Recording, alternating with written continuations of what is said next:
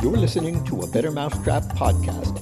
I'm your host, Marcos Dinnerstein. Every week, I bring you an important player in New York City's tech scene, and maybe as important, I also shine a light on the newest players. What each of them does matters.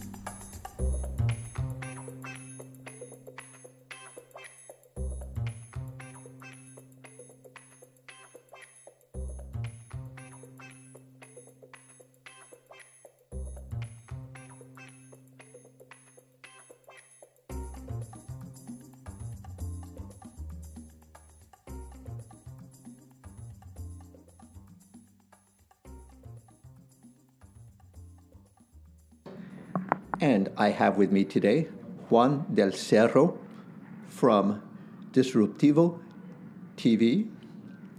And they are a media platform to promote social impact and education among aspiring entrepreneurs. Does that about cover it? Yeah, pretty much. Hi, everyone. I'm really excited to be here in New York and especially here in the A Better Mousetrap podcast. Thank you so much, Marcus, for, for inviting me and for your audience as well. Okay. So people might be wondering about your accent and going, where the heck is he from? it's probably not Poland. Nope. It's probably not Eastern Europe. So uh, tell us a little bit about, about your background. Of course. How, how, you're here in the U.S. Uh, of course. Well, I am actually from Mexico, um, so you can you can probably hear my my J's be very strong, like Juan. Um, so I I've been working for in, in my startup in Mexico for the last five years. Um, we'll get to that. We'll get to what Disruptivo is. But well, the exciting thing is now we are here in the U.S., uh, especially in New York, to start our operations here in the country. Um, we've established ourselves in the social entrepreneurship, social business ecosystem in Mexico, and we want to grow uh, not only to US but honestly globally. So we've got into this acceleration program called NUMA uh, here in New York, where we will be working for 10 weeks to start Kickstarter operations here, find investors, uh, find clients, uh, find the right audience for what we're doing. Um, so yeah, we're very excited. It's a lot of work, but uh, just happy to be here and have the amazing opportunity to be in this in this startup ecosystem here in New York. Great, that is exciting. And uh, how many people from your team are here? Well, uh, it's two of us. Uh, I'm the only one that's going to be uh, here for the full 10 weeks. But one of my co-founders, Isa Harvey, uh, she's from Mexico as well. She actually lives very close to Boston, so she's, she's coming on and off uh, to be part of, of, the of the program. Great. So let's get into um, how did you get into this world and uh, what, what was your journey, as they say? Of, of course. So I have a different background than most entrepreneurs because I don't come from the tech industry or I don't come from the media industry either. Um, I actually come from the nonprofit sector. I, I, even since I was in college, I participated with a couple of nonprofits. I work in, in organizations for six for six years. Actually, ran a couple of organizations uh, in Mexico and here in New York as well. I've lived here before. Um, and I love social impact. I'm really passionate, especially about empowering young people to solve the social issues that are all around us. Uh, you know, everything from poverty to climate change and everything that is in between that. Um, and after a lot of years working in the nonprofit sector, I started feeling like there should be a better way to to make change happen you know to to improve the lives of people because nonprofits have a lot of natural challenges by the way their their their economic structures are are are built. So looking at this, uh, trying to find a better way to do things, I found social entrepreneurship, the concept, which this was six seven years ago, was very rare in Mexico. Like nobody nobody knew about it. There was a couple of social businesses but it wasn't really a thing. Um, so for me, it was very exciting, and, and, and it was very, that's why we're called Disruptivo, because for me, the concept of social business is very disruptive in itself. So I decided to start learning about it, and while I started learning, I started recording, you know, the conversations I was having with entrepreneurs to see how was how were they building their social companies, uh, and that led to a podcast, which led to an online media, which led to a company, uh, which is now Disruptivo. So yeah, it's been a fun ride. Um, from so I, I think summarizing this is, I just think there are better ways to do social impact, especially when putting the business side uh, and making it work together. Okay, and, and how does Disruptivo uh, bring in income? So we have three main businesses. We have an online online media, which is what we're better known for, and uh, well, first the three businesses. So we have an online media, we have an education um, an education business as well, and an early stage accelerator. The three of them generate revenue. The media, we basically work with companies that already have a, a social business programs. For example, MetLife Foundation has a big program to support entrepreneurs working in financial health uh, in Latin America. Or Chivas Regal, the whiskey, they have a huge program called The Venture, which is they launch annually in all over the world. So we work with them to become their media and content partners uh, to help them uh, reach out the younger um, the younger demographic that is interested in entrepreneurship. We are focused our focus is to create very accessible and attractive content. And I think that's appealing to these companies that want to reach these audiences. Um, our education business is focused on developing workshops, boot camps, classes, and educational content to help students uh, of all ages and sizes uh, become social entrepreneurs. So our business there is mainly working with universities and local governments to develop these programs uh, to empower the people that they serve, their students, their communities, the people living in their municipalities, um, and we do everything from like one-day workshops to six-month programs um, to help bring the tools and knowledge people need to start a business. And the final, uh, the final business is the early stage accelerator, in which we basically work again with large corporations. They sponsor our programs. We launch these really big challenges, inviting people to apply their ideas to solve these these problems. And the best ideas get selected, get a little bit of funding, uh, and six months work uh, of program to to start their companies, to start their business. So mostly it's a B two B to C company, uh, and but we're always innovating. We're always trying new stuff. Even here now in the U.S., we're trying to understand what's going to be our business model here. Do we just copy what we do in Mexico, or do we find new opportunities? And uh, is this accelerator program a full time program, or uh, how, how does that work? Okay, so no, it's not a full time program we we tried a couple things in the beginning. The most common things are in Mexico that you go for one, once a week. You have a couple of sessions with a mentor. Um, however, we found out that we didn't want only to reach people in Mexico City. We wanted our program to be as inclusive as possible. So when you have entrepreneurs coming from many different places, uh, it's hard to do a full-time program because if they go into Mexico City and their business is not in Mexico City, then they have to live for six months what they're doing in the communities they're serving. So we actually do a, once a month. We have a three three day program in presence. They have to go. They meet the mentors. They have workshops. They work with the other entrepreneurs. And then for the rest of the month, they have a lot of things. They they a lot of actionables that they have to do and, and work in their local communities or with their customers and beneficiaries. We do a online follow up. We have a couple of sessions. We have a, a mock board session every month. Uh, so we follow up with them full, for the full month. But what we want, especially in this early stage, is we want them in the ground, validating, understanding the problem, understanding the people, validating their business models, um, and, and just trying to move as fast as they can to get to a point where they can get funding or start selling. So yeah, we meet once a month, and uh, it, it, it feels like it's not, but it's actually a very intensive program because we give them a lot of work to do. Okay, now when you said mock board, is that a mock board of directors meeting in, in which they have to report on uh, deliverables, progress?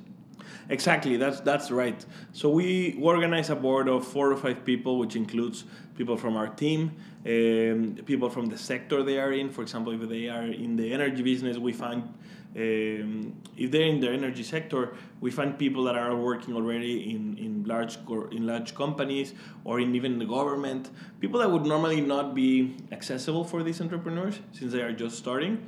Um, maybe a couple people from the from universities. Uh, so we, we do a board that we believe will bring them value. Uh, it's not a long term commitment. It's just for the program. If some of them want to stay as mentors, that's awesome. But uh, it's it's not mandatory. So in these months, these these entrepreneurs, these teams have a, a commitment to these people to be bringing them you know what are your what are what have you advanced? What are you working on right now? Did you do the things we told you to do um, la- last month? So that gives them you know uh, how do you say this? Um, that gives them accountability Right. to the people that they're in the board. Because the mentors that do the workshops and are and are your advisors in the regular program they don't get to see your progress around the uh, around the six months. So this board helps them to structure more their, their business and it is a it's also practice for when they will have their boards and they will have their advisors so it also teaches them how to present to a board how to get ready for a board meeting um, and all the things that ha- that go with that Great. That sounds valuable. Thank What- sure. what kind of content do you put out in uh, your, your media channels? Uh, so the media we do all sorts of content um, that we that we can do. We we do all formats. We do video. We do podcasts, articles, infographics. Um, we've we've actually published a couple of books. Uh, two of them are digital. One of them is digital and printed. So, and we're starting, for example, this year we're launching a couple of new things like reports on the industry as well. What the focus of our content is, like I was saying in the beginning, is always to be as accessible as possible and as attractive as possible.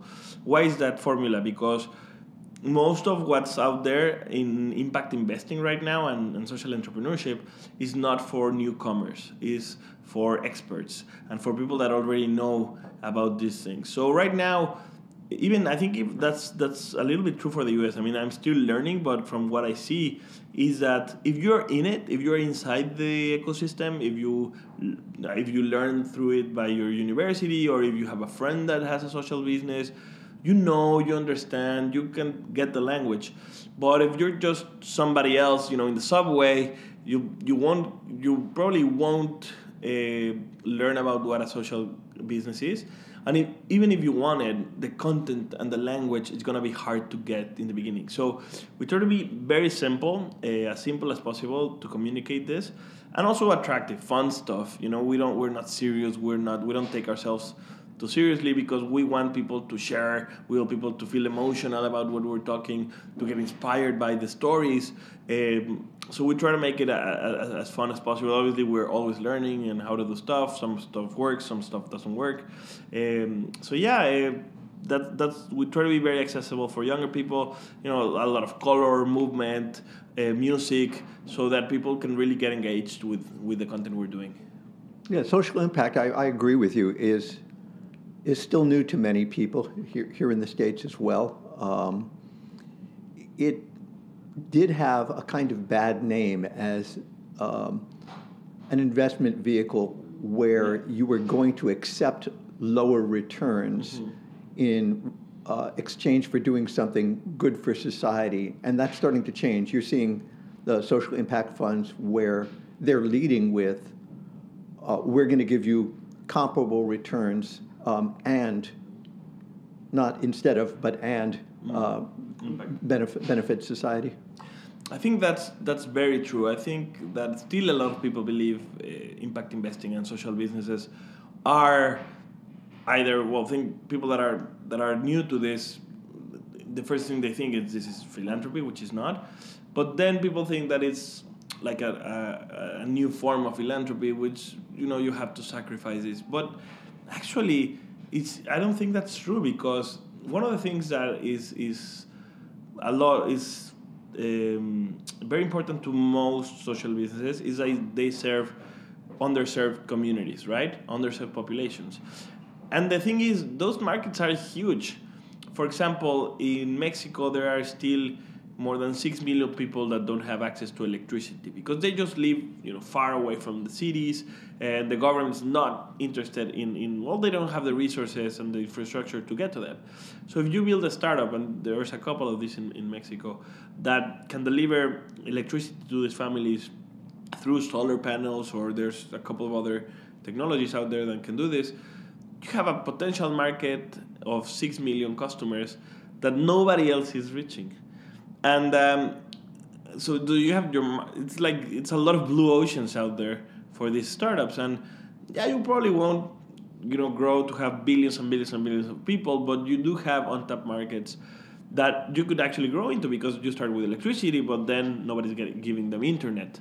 And so you can be the internet provider and so you can start growing. And there is these examples everywhere just in mexico for example which is if you look at latin america and other undeveloped uh, places like africa or asia Mexico is one of the, the, the, better countries, right? The one with the more, with a more advanced economy.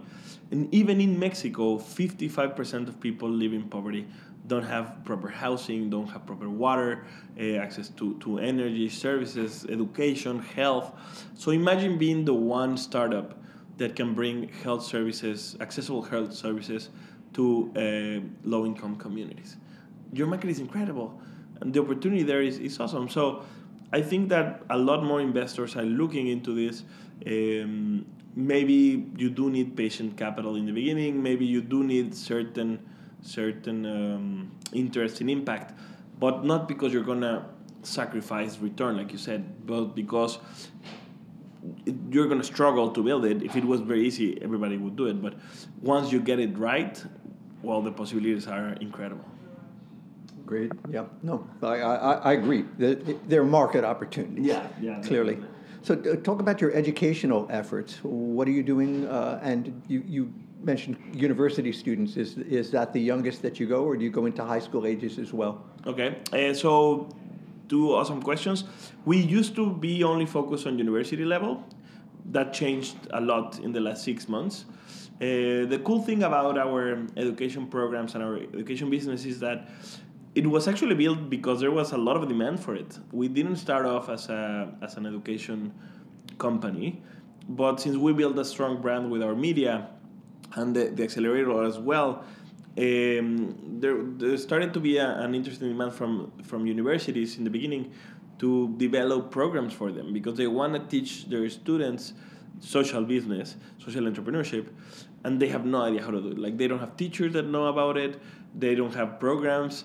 Uh, in Mexico, for example, only top tier universities have entrepreneurship programs. Everybody else doesn't have anything. So they started asking us. In the beginning, it was it was talks and conferences, then evolved into workshops, and then when we saw the potential there, we developed a full stack of, of offers that go from like I said in the beginning, you know, like one day workshops or like six month programs. Last year, it was when we started when we um, objectively said let's start uh, an education business. And we started only with universities. We've reached over 120 universities now. But uh, in the last quarter of the la- of last year we got in touch with a couple of uh, high schools that were interested in our programs at a, a um, non-profit organization that works in low-income uh, elementary schools in mexico mm-hmm so we ended up developing a program for them, and we've worked now with uh, more than uh, I think it was 30 elementary schools in, in low income communities, but also we have now programs with more than 10 high schools. So I, I would have never guessed that it, there was a need for programs, for entrepreneurship programs with you know like seven and eight year old, uh, seven and eight year years old. But there's been a need for that and obviously you have to adapt everything. You have to adapt the language. We don't even talk about business really. We talk about you know what problems we see in the world and how would you change them. And it's about giving kids and and um, especially with the youngest is giving kids the knowledge that a there are all these problems that that's not hard. Most of the kids already know at least they probably don't understand the dimension of poverty but they, they know that there are things out there in their communities that or in their country that they want to change right? But it's also giving them this this knowledge that they that they have the possibility to do something about it. And if you learn that at a very young age wow that you like your whole education changes uh, because you're not just now getting educated for a job you're educating yourself because in the future you might be able to do some stuff so we're just exploring these younger markets. We think there's an opportunity there. Um, but yeah, our core business is university students, and um, there are some people that after university still want to learn people that want to launch a business but don't know how. So we do a lot. Of, uh, well, not a lot, but we do some stuff for that market as well. So we're very broad right now. Uh, thankfully, our, our, our programs have been well received, and uh, yeah, hopefully we can keep growing and reach as many people as we can. And are these uh, essentially entrepreneurship focused programs, or is there a computer science uh, component to them? Okay, no, we are focused on social entrepreneurship. We do stuff like how to be, build a business model, a business impact model, uh, how to lose the fear to, to start and to fail. That's one of the main things that's stopping people right now in Mexico. Uh, but whenever we get the need to, for example, complement with uh, STEAM, STEAM or STEM, yeah, yeah, yeah. B- both, both. Actually, it, when when people talk about STEAM, it includes the arts. So it's science, ah, technology. Oh, engineering, the arts, and mathematics. Okay. And if it's STEM, it takes out they're, the they, arts. They're, they're leaving out the arts. Okay. So whenever we we get uh, people interested in that, we partner up with other organizations. We're very focused. We know what we're good at. We don't want to just be doing random stuff. So there are really good organizations in Mexico and companies that are doing this. For example, I love working with this organization called Epic Queen which is a company. It's a social business in Mexico that focuses on, on, on doing. I think they're more focused on STEM, not not so much the arts, but um, bringing STEM to to girls, for example, in Mexico. So that's Epic Queen. Epic Queen, like yeah. uh, Queen Reina. Yeah, exactly, exactly. So they want to empower these girls to be, like they want to change the concept of the princess.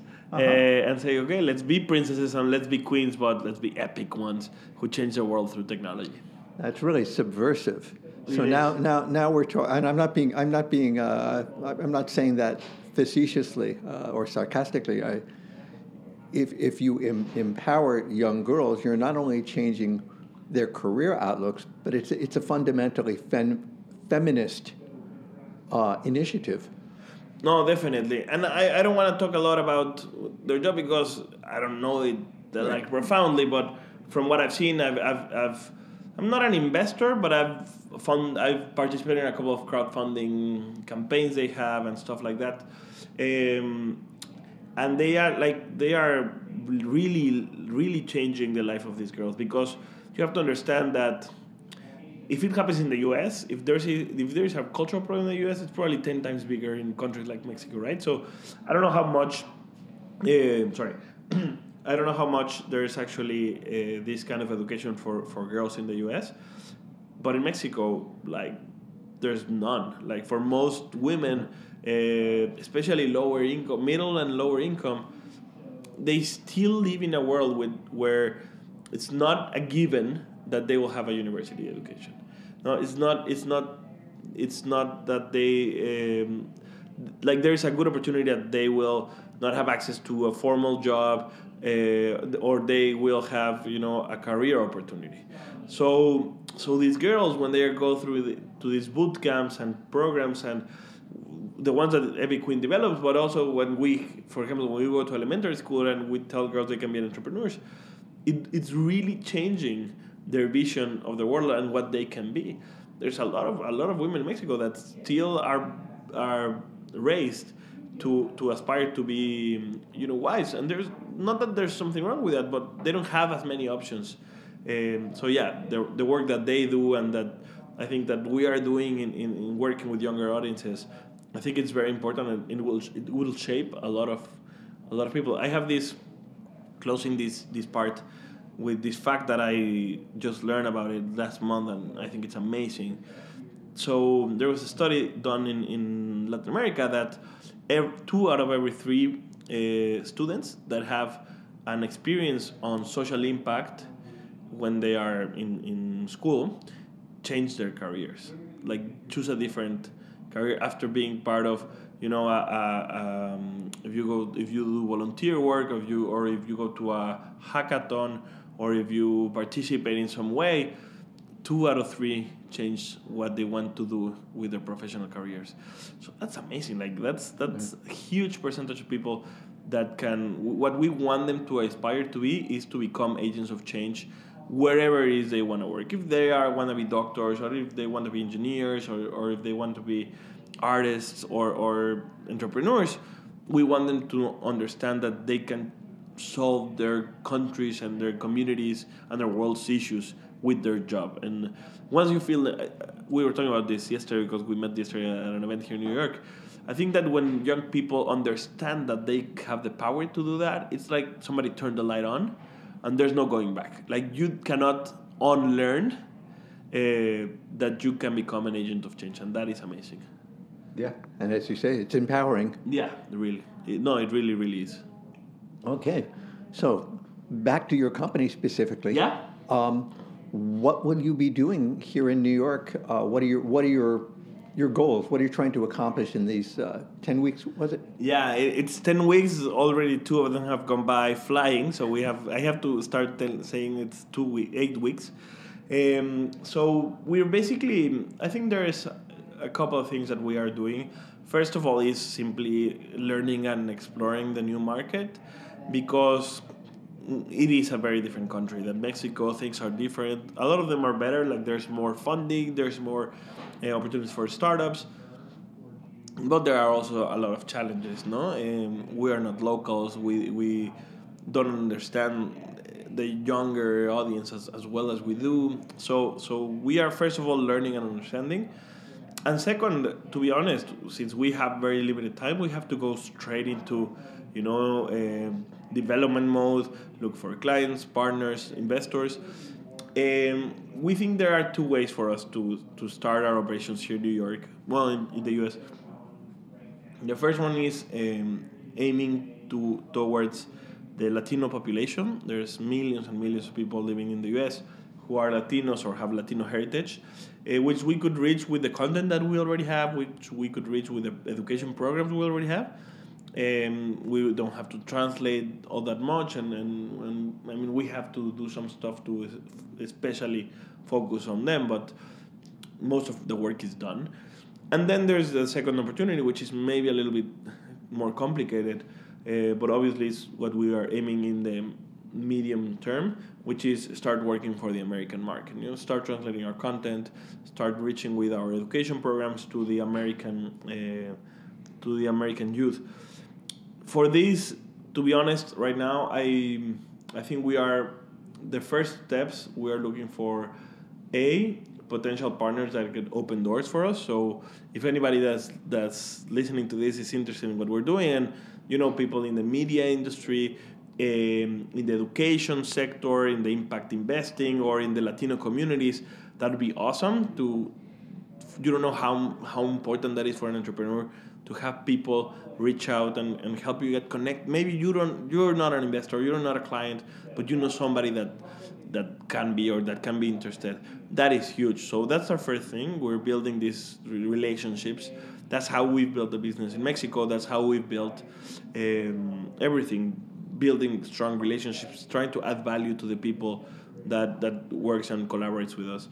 And the second one is to hopefully start looking for actual opportunities.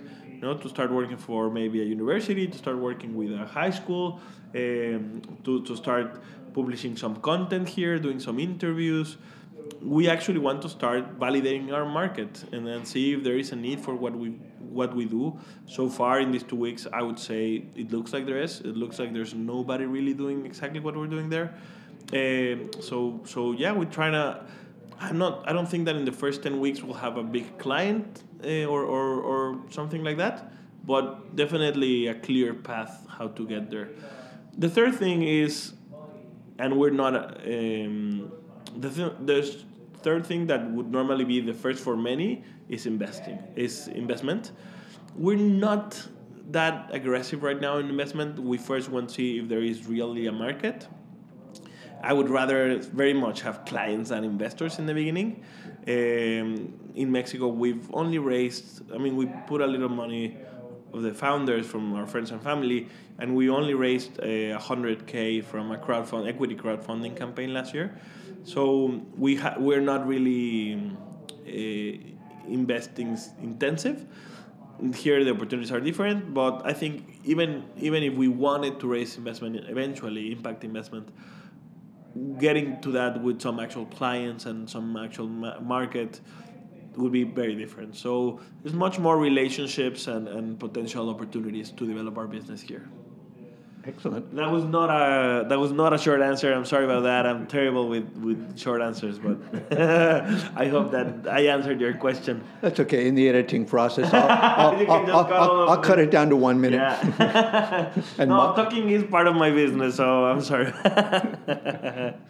awesome. So, how can these people who would like to connect with you uh, get in touch with you? Of course. So, um, and you probably can put this in your podcast notes. My email is juan at disruptivo.tv. Uh, it's just like disruptive, but with a no in the beginning. Disruptivo, disruptivo.tv. Or, you know, simply look for me uh, at LinkedIn. I'm at Juan del Cerro. It's probably one of the, the the first one. There's a few, but I'm probably one of the first ones that, that's gonna be there.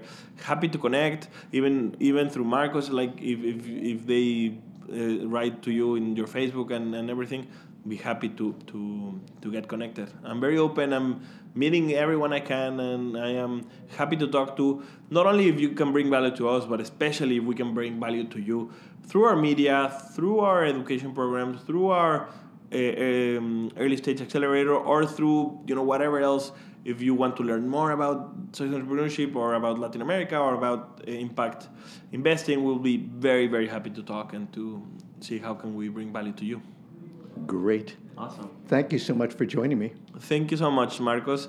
And I love that we are podcast being interviewed by another podcast is very meta, is very cool. But no, it, it's been a really, you know what? Just as a personal note, um, it's been really, really cool to come to New York and see that there is so much interest in from people like you and from this vast network that we've met in the last couple of weeks that just want to help entrepreneurs. That's amazing. That's amazing. I don't know if the guys that are listening have been on my side of the spectrum that they're starting a business, especially in a new country. But to have that, to know that you're not alone, like I'm alone here, I'm the only one on my team and whatever, but I'm not really alone. I never, I've, I haven't felt alone in this whole time because I know that every day I'm meeting with somebody that is willing to help an entrepreneur. And that is incredible. It's priceless, honestly. Yeah, I, I think New York is kind of special that way. Um, you know, I think there's there's a good supportive community here. Yeah, and, and it's funny because New York uh, has this reputation for being a very tough city, but well, the people in the startup sector so far they're very open and very helpful. So yeah, it's you're not as tough as you think, New Yorkers. You're soft inside. We know it. Kind, kind of like a bagel. yeah, Hard, exactly. hard, hard on the outside, The soft on the perfect, the inside. perfect metaphor. The, no, people here are awesome, and uh, yeah, love to connect. Great. Thanks again. Thank you, Marcus. Bye.